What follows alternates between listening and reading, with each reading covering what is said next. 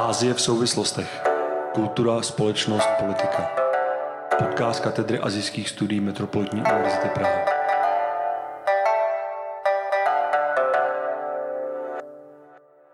Dobrý den, vážení posluchači. Vítejte u dalšího dílu podcastu Ázie v souvislostech. Téma pro hlavní část podcastu o filipínských volbách, na které se vrhneme hned po krátkém přehledu zpráv, si pro vás připravili Michal Kolmaš s hostem pro dnešní díl Pavlem Bondrou. Přejeme vám příjemný poslech a pojďme na zprávy. Čínské ministerstvo zahraničí obvinilo v pátek 27. května amerického ministra zahraničí Anthonyho Blinkna z očerňování země poté, co Blinken vystoupil s projevem, kde vyzval k akci pro vyvážení vlivu Pekingu jakožto nejvážnější dlouhodobé výzvy pro mezinárodní řád. V poslední době čelí Čína mnohým varováním nejen ze strany USA, ale i od jiných západních spojenců v souvislosti s jejím rostoucím vlivem a ambicemi v globálním měřítku. Blinken v projevu varoval především před záměry Číny změnit mezinárodní řád a vyzýval tak země, aby status quo bránili. Blinken soustředil svou řeč rovněž i k Tajvanu, který Čína prohlašuje za své území. Reakce Pekingu se samozřejmě podle očekávání nesla na rozlobené vlně. Dle mluvčího Wang Wenbina je Blinkenovo prohlášení šířením nepravdivých informací a pouhým zveličováním Číny jakožto hrozby a že jde o očerňování jak domácí, tak zahraniční čínské politiky. USA se tak podle Pekingu pouze snaží potlačovat rozvoj Číny a udržovat hegemonii a moc USA ve světě. K mírnění rozhořčení Pekingu nicméně nepomohlo také nedávné prohlášení amerického prezidenta Bidena o vojenské obraně obraně Tajvanu v případě jakékoliv invaze v Pekingu. Z Číny krátce na to zazněla reakce, že by USA neměly podceňovat odhodlání a schopnosti Číny. Blinken nicméně dále vysvětlil, že USA jde o koexistenci a spolupráci, nehledají konflikt ani novou studenou válku a jsou naopak odhodláni se takovému scénáři vyhnout. Zároveň dodal, že se USA nesnaží žádné zemi bránit v ekonomickém růstu, ale zároveň je důležitá obrana současného globálního řádu, a to včetně mezinárodního práva a dohod. Dle Blinkenových slov se politika USA nezměnila, ale změnil se naopak právě rostoucí nátlak Pekingu. Jedna z nejznámějších památek v Dili, Katap Minar, nyní čelí soudnímu procesu, kde se bude rozhodovat o tom, zda chrámy v komplexu, který tuto památku zapsanou na seznam světového dědictví obklopuje, mají být obnoveny či nikoli. Chrámový komplex má ale poněkud pohnutou historii. Hinduistické a džinistické chrámy, které se zde dříve nacházely, byly zbořeny a z jejich trosek pak byla vystavěna první mešita v Dili. Soudy v Indii se tak nyní potýkají s žádostí o obnovu 27 chrámů v komplexu. V listopadu civilní soud tuto žádost zamítl a odůvodnil své rozhodnutí s tím, že některé činy spáchané v minulosti nemohou být základem pro narušení klidu současnosti a budoucnosti. Navrhovatelé ale soudní rozhodnutí napadli s tím, že pokud tu chrám stál dříve než mešita, proč by pak nemohl být obnoven. Archeologové nicméně tvrdí, že charakter komplexu v současné podobě je nezvratný a neměný. Podobným sporům kvůli mešitám postavených na zbořených hinduistických svatyních, které podporují hinduistické skupiny, čelí mimo jiné i města Váránasí a Matura.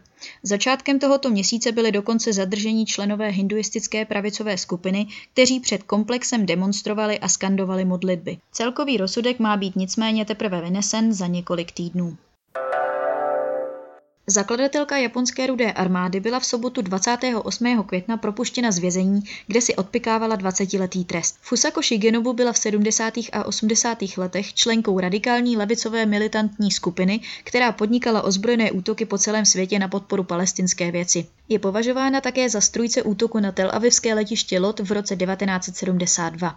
Zatčena byla v roce 2000 a odsouzena k odnětí svobody za obléhání francouzského velvyslanectví v Nizozemsku. Po propuštění sdělila novinářům, že se omlouvá za škody, které způsobily nevinným lidem. Na své nevině v souvislosti s obléháním velvyslanectví Fusako Shigenobu nicméně stále trvá. Kontroverzní filipínský prezident Rodrigo Duterte po šesti letech skončil v prezidentském postu. 30. června ho nahradí Ferdinand Marcos mladší, syn diktátora, který zemi vládl déle než dvě dekády. Jako viceprezidentku si vybral Sáru Duterte, dceru bývalého prezidenta. Volba jasně ukazuje, že v zemi pokračuje dynastická politika, v níž několik velkých klanů ovládá prakticky všechny politické posty, od starostů přes poslance a senátory až po prezidenty. Proč to voličům nevadí? Co můžeme čekat od Markosovy vlády? A jak se země za poslední dekády proměnila? Tato témata probereme s novinářem a spisovatelem Pavlem Vondrou. Vítejte, děkuji, že jste přišel. Dobrý den, díky. Pavel Vondra působí jako editor podcastu 559 na Seznam zprávách. Dříve pracoval jako zpravodaj zahraniční redakce České televize a jako redaktor České redakce BBC v Praze a v Londýně. Filipíny považuje jako svůj druhý domov, pravidelně tam jezdí, pojí ho s ním rodinné vztahy a v roce 2016 mu vyšla kniha mapující dějiny to, tohoto ostrovního státu. Pavle, můžu se vás teda rovnou zeptat, jak je možné, že ten uh, Marcos, že mladý Marcos vyhrál z prakticky skoro 60% hlasů? Myslím si, že jsme pořád ještě ve fázi, kdy se snažíme najít nějaké vysvětlení. Uh, jisté je, že uh, k vítězství mu dopomohlo to, že voličům byl schopen prodat obraz uh, Filipín, který je do značné míry, řekl bych, mýtický. Obraz Filipín za vlády jeho otce, Ferdinanda Marcose, vládnoucího v letech 1965 až 86. On o té éře rozhodně nemluví jako o diktatuře, mluví o ní naopak jako o zlaté éře Filipín a tvrdí, že by na ní chtěl vlastně navázat a znovu dostat Filipíny e, nahoru. E, kdybychom si z toho chtěli udělat trochu legraci, tak můžeme říct, že vyhrál se sloganem e, Make Philippines Great Again. A je spousta lidí, kteří se z toho samozřejmě legraci dělat nechtějí a obávají se toho nejhoršího. Na druhou stranu my prostě nevíme, jakým prezidentem Marcos bude. Ale zpět k té otázce, řekl bych, že je to skutečně tak, že prodal uh, elektorátu uh, vizi, uh, zpětně vlastně projektovanou vizi Filipín, jakými údajně byly. Uh, ta zlatá, zlatá éra, doba, kdy se stavily obrovské um, infrastrukturní projekty, což je sice všechno pravda, ale bylo to za vysokou cenu a zejména ke konci Markosovy vlády, tedy vlády Markose staršího, eh, byly Filipíny obrovsky zadlužené. A samozřejmě jedna věc, o které mladý Markos nikdy nemluví, je eh, ten obrovský majetek. Odhaduje se, že to bylo přes 10 miliard dolarů, mm, které vlastně Markosova rodina naloupila z veřejných zdrojů. Oni vůbec vlastně Mar- Markos je považován za jednoho z největších kleptokratů dějin, který prakticky nerozlišoval uh, státní majetek a, a, a své, své soukromé účty. Takže do dneška se vlastně Filipínám nepodařilo uh, k těm penězům uh, dostat, uh, nebo jen k části přestože byla vytvořena už v tom roce 1986, kdy byla Markosova diktatura svržena tím tou lidovou revolucí, přestože vlastně jedním z prvních výnosů nebo prvním výnosem prezidentky Corazon Aquinové bylo zřízení vládní komise pro dobré vládnutí, když to přeložím takhle otrocky, Philippine Commission on Good Government, PCGG, tam měla vlastně v popisu práce dostat se k těm naloupeným penězům, vrátit je zpět do státního rozpočtu. Říkám, do dnešního dnes to je vlastně menšina těch, těch prostředků, o kterých se prokazatelně ví, že, že byly zcizeny. Ale um, běží ještě nějaké soudy, vlastně spoustu jich bylo. Uh, Imelda Markosová, matka Bongbonga Marcose, příštího filipínského prezidenta a vdova po Ferdinandu Marcosovi, vlastně sama čelí asi sedmi různým eh, žalobám. Oni se prostě u soudů různě brání, sem tam něco prohrají, většinou toho vyhrají.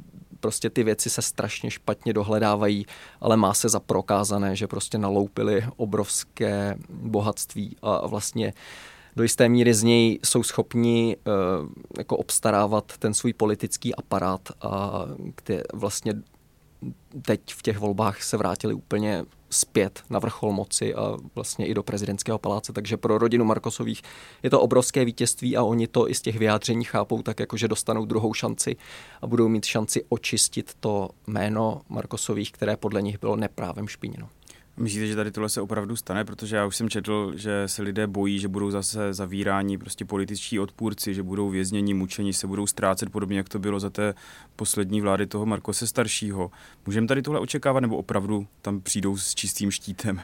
No, říkám, je to velká neznámá. Samozřejmě spousta lidí má tendenci vnímat Markose mladšího jako kopii jeho otce.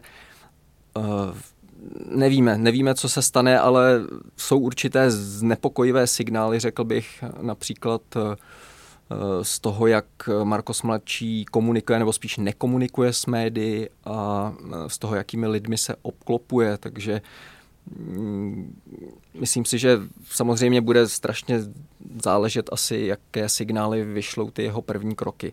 Mně se zdá nemožné, že by se tam obnovila diktatura toho markosovského typu, která tam byla do těch 80. let, ale vidíme, co se děje všude jinde ve světě. Samozřejmě mm, nedá se říct, že dějiny směřují prostě nějakému optimistickému vyústění. Může tam být nějaký regres. Ostatně posledních šest let eh, vlády Rodriga Duterteho takový regres rozhodně přinesly. Eh, myslím si, že Filipíny, které rozhodně ještě mm, v té minulé dekádě patřili za plně demokratické země, tak si myslím, že dneska, ne že by to snad byl hybridní režim, ale rozhodně to je demokracie s výrazně podkopanými základy a Duterte nerespektoval základní rozdělení moci ve státě a některá jeho rozhodnutí jsou skutečně vysoce problematická, jako odstranění předsedkyně nejvyššího soudu, eh, de facto uvěznění opoziční senátorky Leily Delimové, která zůstává za mřížemi, přestože vlastně ještě neproběhl soud a to bylo na základě dost pochybných obvinění z toho, že sama byla zapojena do drogového biznisu, přestože ona byla tedy jedna z nejhlasitějších kritiček Duterteho války proti drogám. Vypadalo to jako, že se Duterte mstí lidem, kteří ho kritizují, nebo těm, kteří vlastně mu nechtějí být povůli a on vlastně nijak ani nezakrýval, že eh, pro něj například lidská práva nepředstavují prázdný koncept. Vždycky říkal, že Eh, prostě kritizoval, kritizoval například lidskoprávní organizace jako naprosto zbytečné a, a, a tvrdil, že zločince, jak on říkal, nebo drogoví díleři žádná lidská práva nemají, protože to nejsou vlastně už ani lidé. Máte pocit, že jsou Filipínci nespokojení, nešťastní? Jako, je to něco, co by mohlo nahrát tomu Markosovi?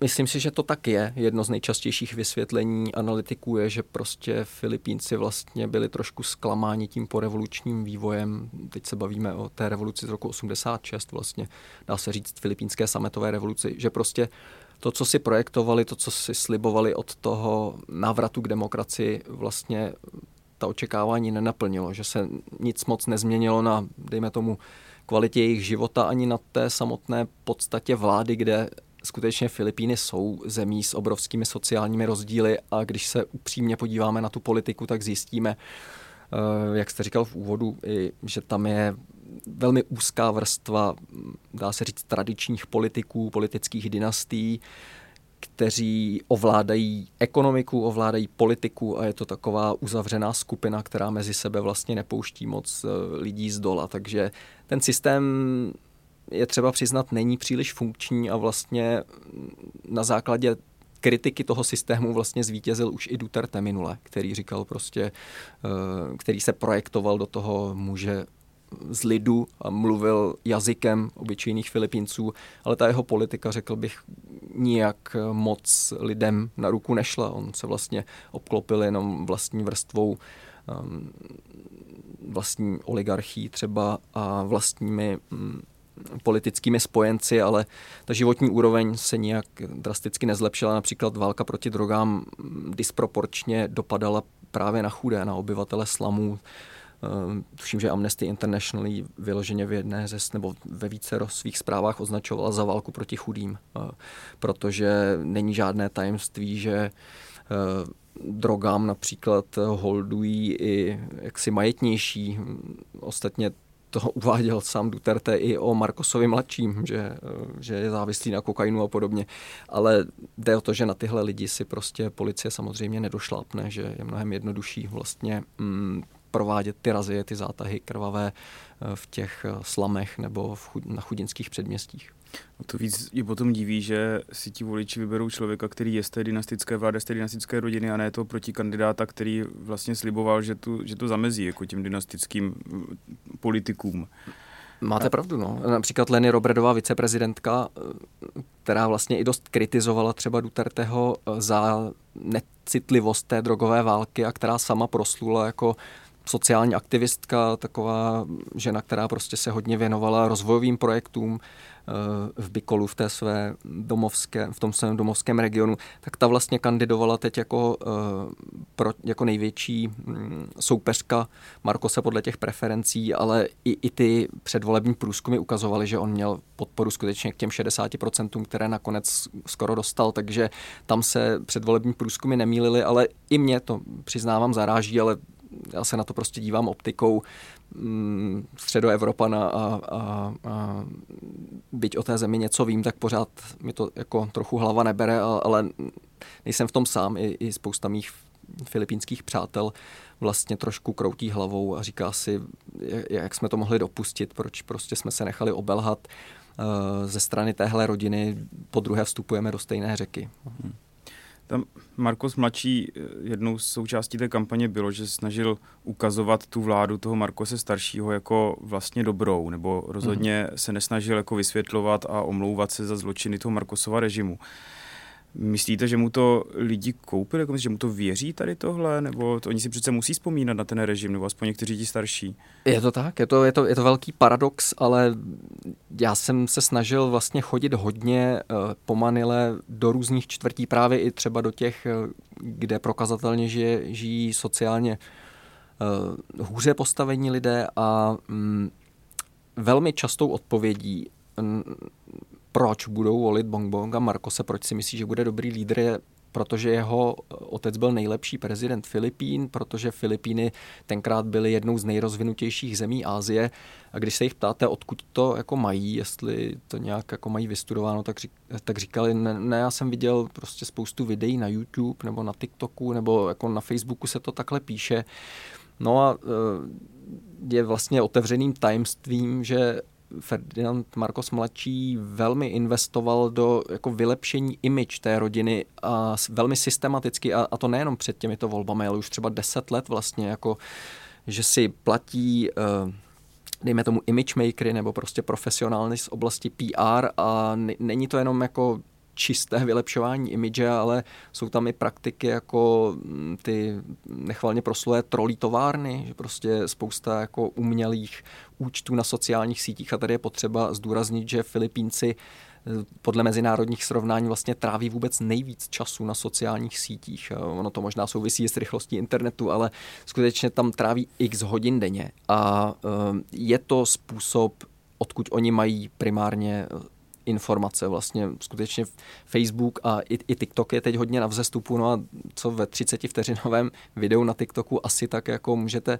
říct o, o éře, která prostě před 30 až 40 lety, ale jak říkáte, jsou tam i lidi, co si to pamatují, ale tak buď to si to pamatují selektivně, nebo jsou zklamáni tím porevolučním vývojem. A pak je spousta třeba mladých, kteří to ani nezažili a um, třeba dají na, na to, co říká jejich dědeček, který to možná vidí prostě zase zkresleně, nebo, nebo prostě se sami rozhodnou na základě toho, že viděli nějaká videa. Prostě zdá se mi, že Filipínci vlastně jsou ochotnější asi, než bychom uh, si chtěli přiznat um, k tomu, že uvěří prostě um, politickému PR, propagandě, ale zase jako říkat, že to je jenom filipínský problém, by asi nebylo fér. No. Žijeme prostě ve velmi komplikované éře, kde sociální sítě mají nepopiratelně obrovský vliv na, na média, kdy jsou, řekl bych, i schopny rozhodovat volby. Já jsem o tom se bavil s Marí Resou, vlastně nobelistkou, řekl bych nejslavnější novinářkou na Filipínách, tak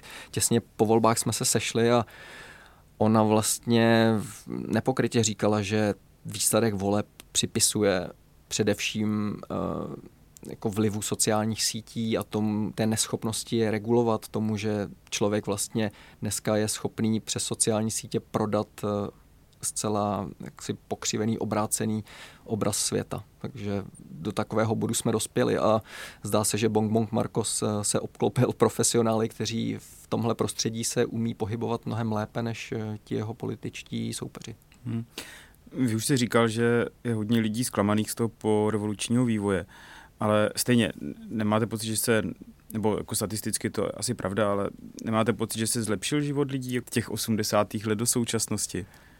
To je strašně těžká otázka, jestli se v průměru zlepšil. Určitě se samozřejmě posunul nějak, jsou tady nové, nové technologie a tak, ale jestli se v průměru zlepšil, chtěl bych věřit tomu, že ano, protože Filipíny na tom skutečně v té polovině 80. let vůbec nebyly dobře. Byla tam rozšířená chudoba, ale ta je tam vlastně rozšířená i dnes a to procento lidí, protože my se bavíme o zemi, která má velký populační přírůstek, jo, takže Filipínců prostě přibývá, řekl bych, rychlejším tempem, než roste ta ekonomika. A to je vlastně ten základní problém té země. A je tam prostě to procento lidí, kteří se nemají dobře, kteří třeba i mají hlad, eh, prostě jako neklesá, nebo rozhodně neklesá nějak dramaticky, zatímco třeba Čína vlastně asi, eh, ať už si myslíme o jejím zřízení a jejím politickém systému, co chceme, tak jako na tomhle poli má prostě prokazatelně nějaké úspěchy, že dostala z té chudoby extrémní třeba jako eh, velký velké množství lidí. Vůbec nechci, teda, to, to je to poslední, co bych chtěl nějak jako omlouvat Čínu. Myslím si, že to je jako neakceptovatelné ten politický režim. A, a, a do toho má teda, do toho mají Filipíny pořád ještě dost daleko a doufám, že k tomuhle nesklouznou, ale ty výsledky tam prostě nejsou takové, jaké by tam asi měly být po těch 630 letech eh, obnovené demokracie, takže částečně to padá na celý ten politický systém, ale jak říkám, tam ono je to takový začarovaný kruh prostě. Lidé nejsou reprezentováni tak, jak by měli, protože i podle, uh, viděl jsem nedávno statistiku vlastně majetkové poměry poslanců filipínského kongresu a tam je, já nevím, 98% vlastně jako milionářů. Jo. A ve skutečnosti na Filipínách je to obráceně, jo, že, že prostě lidí, kteří nejsou milionáři, je vlastně jako 98%. Jo.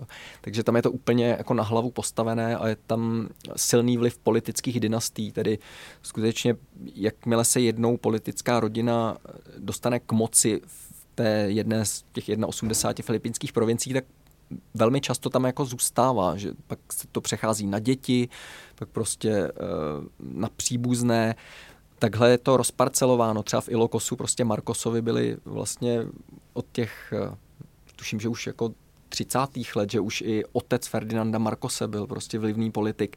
A Bong Bong Marcos vlastně zase navazuje teď a, a v Ilokosu prostě jsou tam, tam jsou zabetonované pozice Markosovými příbuznými, ale máte v jiné provincie, kde je to zase jiná rodina, ale když se podíváte zpětně desítky let, tak jsou to vlastně stejná jména. I, i, i, ty, i ta jména těch poslanců vlastně třeba před 50 lety, když se podíváte, tak jako tohle to se nijak zásadně nemění. Takže to je trochu frustrující, nebo dost frustrující, se myslím, pro Filipínce a nevím upřímně, jak ten uh, politický systém změnit, ale to, že nefunguje, že neobsluhuje ty uh, lidi v celé té sociální šíři, to je víc než zjevné.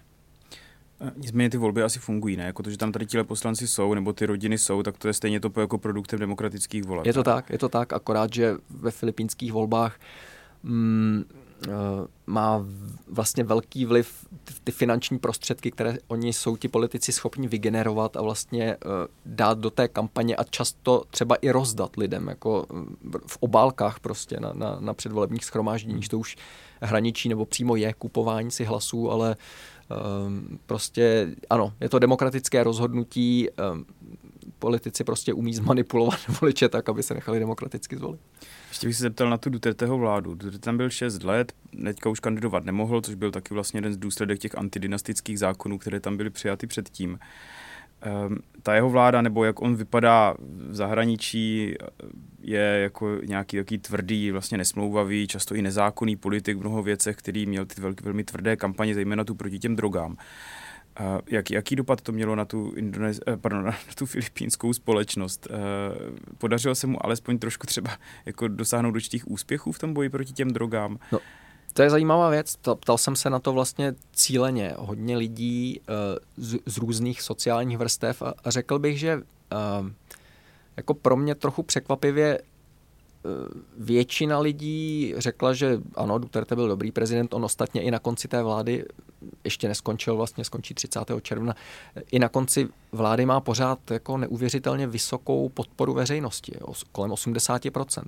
A ta drogová válka, jestli přinesla nějaké úspěchy, no, přinesla tisíce mrtvých, ale ten drogový problém i podle vyjádření Duterteho samotného zůstává velký a on říká, já s tím budu bojovat dál i prostě až nebudu ve funkci prezidenta, prostě nesnáším drogy a jako tohle to musíme vymítit. No, to je asi prostě ten, tenhle problém nejde řešit prostě vojensky, policejně. Eh, to je sociální, zdravotní problém a je spousta lidí, včetně třeba končící viceprezidentky Leny Robredová, která navrhovala jiný postup. Pojďme to řešit jako sociálně zdravotní problém, ale nebyla vyslyšena a myslím si, že Ferdinand Marcos mladší vlastně bude mít tendenci spíš následovat tu Duterteho politiku. On to říkal i před volbami, že něk- v některých věcech chce určitě pokračovat, takže třeba v tomhle ohledu bych spíš očekával, že to bude podobné, jako to bylo u Duterteho. A jsou lidi nešťastní z toho, no, jako nikdo z lidí, které jsem potkal, no dobře, byli tam asi i jednotlivci, kteří říkali, že to je dobře, že, že prostě drogoví díleři jsou vybíjeni, ale v zásadě prostě uh, většina těch lidí říkala, no ne, to není dobře, že prostě jako neměli by se zabíjet ty lidi, jako to, to není dobrý. Takže to není, že by byli Filipínci nějak jako krvelační, nebo že by se jim zalíbilo, že Duterte uh, prostě postupuje takhle. Je to vlastně podobná, podobná záhada pro mě, uh, jako fenomén Duterte, stejně jako to Markosovo vítězství, což asi o mě nevypovídá nic moc dobrého, jako co se týče nějaké expertízy nebo porozumění té zemi, ale uh, na svou obranu říkám rovnou, že jako spousta mých filipínských přátel z toho má stejně těžkou hlavu a nechápe. Nechápe, proč Duterte vyhrál, nebo asi chápeme, že on, on se prostě snažil přiblížit lidem, jako mluvil jako lidi eh, a choval se skutečně jako velmi lidově a nějakým způsobem jim to prostě zaimponovalo a to, že nemá takové výsledky, jaké sliboval, to vlastně v konečném důsledku asi jedno. No, je, to, je to zvláštní, možná, že mají prostě velmi nízká očekávání od politiky jako takové, Potkal jsem spoustu lidí, kteří říkali, že prostě nevěří politikům, že ani k volbám se neobtěžují. Na druhou stranu, tyhle ty volby přinesly rekordní účast, tuším, bylo to jako hodně přes 80%, takže asi to není tak, že by zlomili hůl uh, nad politikou jako takovou, pořád k těm volbám chodí, cítí to jako občanskou povinnost, nebo třeba i doufají, že to přinese nějakou změnu k lepšímu, ale periodicky jsou zklamáváni tím, tím, co se potom děje, tak uvidíme, co přinese těch dalších šest let. Je to dost dlouhá doba na to, aby uh, uh, se Filipínci zklamali a, čekali prostě na další příležitost uh, s příštím prezidentem. Dobře, ještě teda jednu poslední věc. Vy jste mluvil o tom, že Filipínci jsou v zajetí těch sociálních sítí. Já bych si chtěl spíš zeptat teďka kulturně, jestli, hmm. jestli třeba současná filipínská kultura, jestli existuje něco jako současná filipínská kultura, jak případně vypadá a jestli je třeba i tam nějaká, jako řekněme, jako protisystémová nebo protivládní kultura, jo? jestli by třeba nemohlo být nějaké podhoubí toho, řekněme, nějaké příští občanské společnosti, která by proti tomu mohla bojovat. Určitě. Myslím si, že třeba jako univerzitní kruhy, akademické prostředí, studenti to vlastně už do značné míry posledních šest let byla jako counterculture a uh, mm, bude dál nepochybně. Já jsem se potkal už před volbami se studenty a ti mi říkali prostě my, my půjdeme do ulic, jestli vyhraje, jestli vyhraje Marcos e, se Sarou Duterteovou jako viceprezidentkou, tak to je to nejhorší. Oni tomu říkají osazla, prostě syn diktátora a dcera autokrata. A tihle dva teď vlastně po vládnu dostali obrovský mandát. Sara Duterte dokonce dostala přes, eh, ještě víc než Marcos, ta dostala přes 60%. Takže to jsou, jako oni dostali obrovský mandát do rukou, ale to neznamená, že tam není zhruba, řekl bych, jedna třetina se tak uvádí společnosti, která je naprosto proti té vládě jako, eh, a, a bude aktivně proti ní bojovat. Jo. Můžeme čekat asi nejenom demonstrace, i když asi hlavně demonstrace, ale i, i, i něco typu skutečně jako, eh, jako kulturního boje nebo prostě rozvíjení nějakých nějakých opozičních aktivit. To bude, myslím, zajímavé sledovat jako v těch příštích měsících a letech, protože ano, filipínská kultura samozřejmě existuje, je, je mnoho vrstevnatá, asi nemáme, to bychom strávili asi celý díl, kdybychom se bavili o tom, jak se projevuje filipínská kultura. Je to společnost, která je hodně zamerikanizovaná, to je potřeba si přiznat, ale jako je tam i spousta autentických projevů filipínských. A mě na tom vždycky fascinovalo, že to je vlastně takový zvláštní mix. Já tomu říkám filipínským výrazem halo halo, což je výraz jako pro e, směsici. Že, že tam jako ty kulturní a politické vlivy se jako míchají v takový jako velmi vlastně mm, idiosynkratický nějaký uh, takový originál, který je velmi těžké číst, ale fascinující pozorovat. A já si myslím, že ty další roky doufám, že nepřinesou jako temné období, uh, jako další jako krve prolévání nebo, nebo represi, to bych opravdu nerad, ale na druhou stranu z historie víme, že to Filipínce vedlo i k nějakému vzepětí, a k oživení občanské společnosti a možná, že občanská společnost v posledních letech trochu spala a že tohle to jí jako vybudí k nějaké větší aktivitě. Takže rozhodně bych se upíral třeba k tomu univerzitnímu prostředí, ale i k uměleckému prostředí. Takže ano, e, tam bych hledal zárodky nějakého budoucího obrození možná občanské společnosti na Filipínách a asi i protipol eh, případné nedemokratické vládě Ferdinanda Marcose, protože z politických kruhů si myslím, že to nevzejde. Tam je Duterte byl takový hegemon a vlastně připravil tu půdu a Sara Duterteová je vlastně nositelkou nejenom jeho jména, ale řekl bych i toho politického stylu a vlastně bude na něm v mnohem navazovat, což Marcose ještě jakoby víc posiluje. To, to spojení Marcos Duterteová je prostě to znamená, že to je parní válec. Ta, ta politika teď bude naprosto převálcována a tam si myslím, že žádný funkční odpor jako se nenajde. Takže oni si prosadí, co budou chtít. Ale eh, zbytek společnosti, ta, ta jedna třetina, která teď nemá svoje zastoupení, včetně třeba studentů na univerzitách, tak, tak tam bych čekal, že, že bude nějaký odpor. I Leny Robredová vlastně avizovala, že až skončí, tak okamžitě vlastně hned druhý den se postaví do čela jako největší nevládní organizace na Filipínách. Takže tam, tam si myslím, že se začnou dít zajímavé věci a tam bude se asi rýsovat zárodek nějaké nějakého mm, třeba budoucího uspořádání Filipín. Budeme tomu držet palce. Já vám děkuji, Pavle, že jste přišel eh, do našeho podcastu Azie v souvislostech a děkuji eh, a přeju hodně štěstí, jestli zase Filipíny pojedete. Moc krát děkuji za pozvání, moc si toho vážím a na Filipíny rozhodně pojedu. Tak jo, díky. Děkujeme, že jste si i dnes našli chvilku k poslechu pro náš podcast. Pro tento díl je to od nás všechno. Přejeme vám krásný zbytek dne a naslyšenou opět za měsíc u dalšího dílu. Budeme se na vás těšit.